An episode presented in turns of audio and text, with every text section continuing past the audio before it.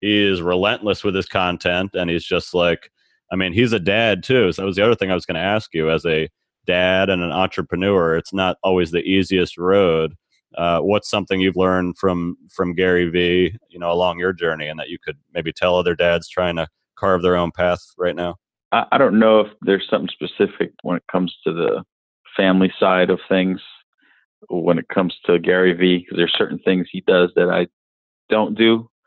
Um, but as an entrepreneur, what I do is include my children and family into what I do.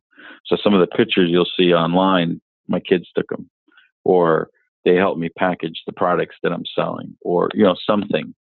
You know, I always put them in there because I spend a lot of time trying to make a better life for them by, you know, running multiple businesses. It takes up a lot of time, so I got to I got to put them in there, so they feel like they're part of that.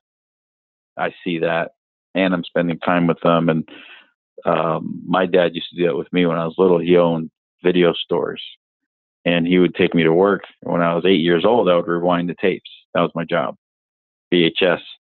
But it, it, it taught me a work ethic. So same thing with them. All right, I'm going to pack these boxes. You put the tape on, stack them over there. Everybody has something to do.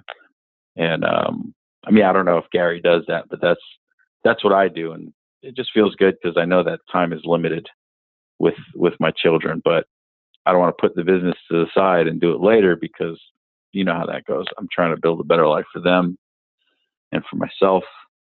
So you got to try to find that balance. And uh, you know, sometimes Gary will say certain things about that balance, and I don't know. You know, I, I'm like, I think my balance is better for me. You know, it works for him. Not everything that he does works for others, you know.